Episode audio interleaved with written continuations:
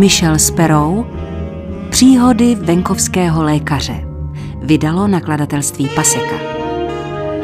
O těžkých chvílích každého lékaře. Díl první.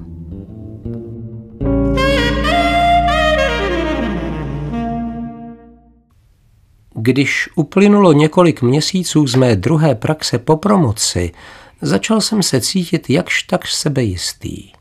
Takové nebezpečné iluzi o vlastních schopnostech člověk snadno propadne, pokud ještě nezabije žádného pacienta. A mně se to za celých devět měsíců nepodařilo. To rozhodně není tak samozřejmé, jak to vypadá. Většině doktorů dřív nebo později nějaký pacient umře v důsledku chyby, které se dopustili. Ve svém prvním zaměstnání jsem poznal jednoho chirurga, jehož jsem si vážil, výjimečný typ, ale tu a tam podobně existují. A ten si mě vzal jednou stranou a dal mi vážnou radu. Tehdy jsem velmi toužil stát se taky chirurgem, takže jsem ho bedlivě poslouchal. Kdybyste si měl zapamatovat jenom jedinou věc, Majku, pamatujte si tohle, pravil tajuplně. Nikdy se z vás nestane dobrý chirurg, ba ani dobrý doktor, dokud nebude hřbitov plný vašich chyb.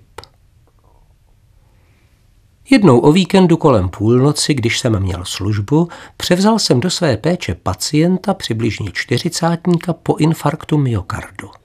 V tomto stádiu už jsem si věřil, že si ho dokážu pohlídat sám a nebudu rušit ordináře, který byl vzhůru celou noc s mimořádně těžkým případem.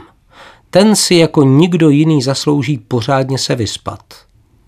Sám jsem nespal 48 hodin, ale to bylo vedlejší. To už patřilo k práci. Poraď si s příjmem, jak nejlíp umíš a nadřízené nech spát, když mají možnost. Však si v minulosti jistě odkroutili své.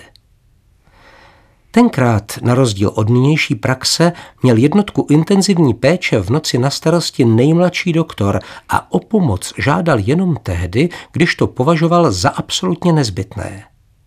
Pacientu panu Philipsovi se dostalo řádného ošetření.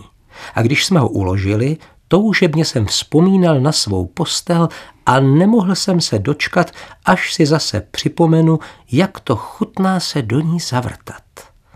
Začínal jsem klimbat v kanceláři sestřičky, když tu mnou jemně zatřásla. Strhnutím jsem se napřímil.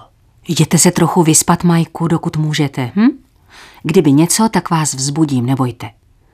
Ale než odejdete, právě se dostavila rodina pana Filipse. Nemohl byste si s nimi promluvit? Protřel jsem si oči a celý rozespalý kráčel k malému pokojíku, kde na mě čekala manželka pana Filipse a jeho rodiče. Prosím vás, jak je mu, pane doktore? Zeptala se jeho žena, unaveně vyhlížející blondýna. Mohlo jí být mezi 35 a 40. Dostane se z toho. Teď je mu dobře, Ujistil jsem ji co nejpřesvědčivěji. Takového čtyřicátníka po infarktu čeká vždycky nejistá budoucnost.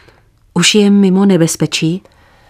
Brzy po nástupu do zaměstnání jsem se naučil jedno a to, že pacientům můžete bezuzdně lhát, anebo jim říci holou pravdu, jak uznáte za vhodné, ale většinou je nejrozumnější vystříhat se jednoho i druhého.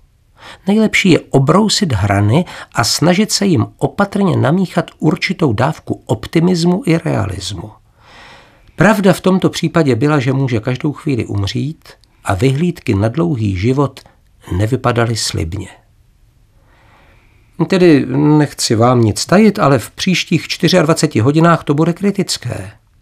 V tom jsem samozřejmě nijak nelhal, jenže v tu chvíli jsem netušil, jak těžké to s nimi bude.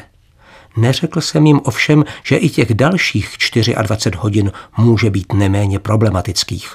Uklidňoval jsem je. Musíme prostě všichni čekat a uvidíme, co se dá dělat. Matka pana Filipse mi vzala ruku do obou dlaní. Strašně moc vám děkujeme, pane doktore. Dobře víme, že děláte všechno, co je ve vašich silách. Šetrně jsem se vymanil z jejího sevření a slíbil jsem jim, že je budu průběžně informovat. Pak jsem se vlekl chodbou a po schodech nahoru do postele. do své báječné, úžasné, vlídné postýlky. Odloučili nás od sebe na příliš dlouhou dobu a tak jsme se nadšeně uvítali. Každý doktor vám poví, že nejhůř se člověk probouzí během prvních několika minut po usnutí. Jestliže telefon zazvoní po několika hodinách osvěžujícího spánku, většinou jsem okamžitě vzhůru a připraven k akci, než zazvoní po druhé. Majku, Majku, probuďte se. Je mi líto, ale potřebujeme vás. Prodral jsem se vrstvami spánku, posadil se a protíral si oči. Omlouvám se, Majku, že vás musím budit, když jste si zrovna lehl, ale jde o pana Filipse. Má arytmii a nevypadá moc dobře. Pan Philips skutečně vypadal hrozně a jeho srdce vyvádělo jako pominuté, až to vyvolávalo vážné znepokojení. Věděl jsem přesně, co dělat.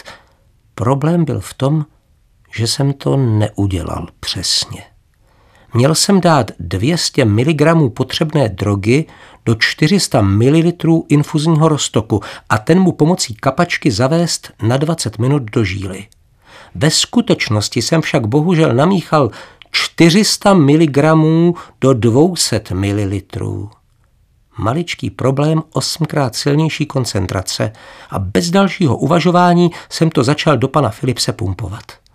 Zašel jsem za jeho rodinou, čekali tam celý bledí a v úzkostech, abych je ujistil, že prozatím je všechno v pořádku.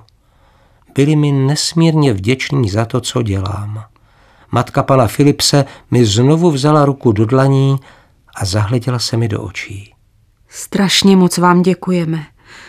Jsme vám nesmírně zavázáni. Dál se ta vlídná žena nedostala. Majku, Majku! To úzkostlivě volala z pacientova pokoje zdravotní sestra. Uháněl jsem zpátky. Tep pana Filipse klesl na méně než 20 za minutu.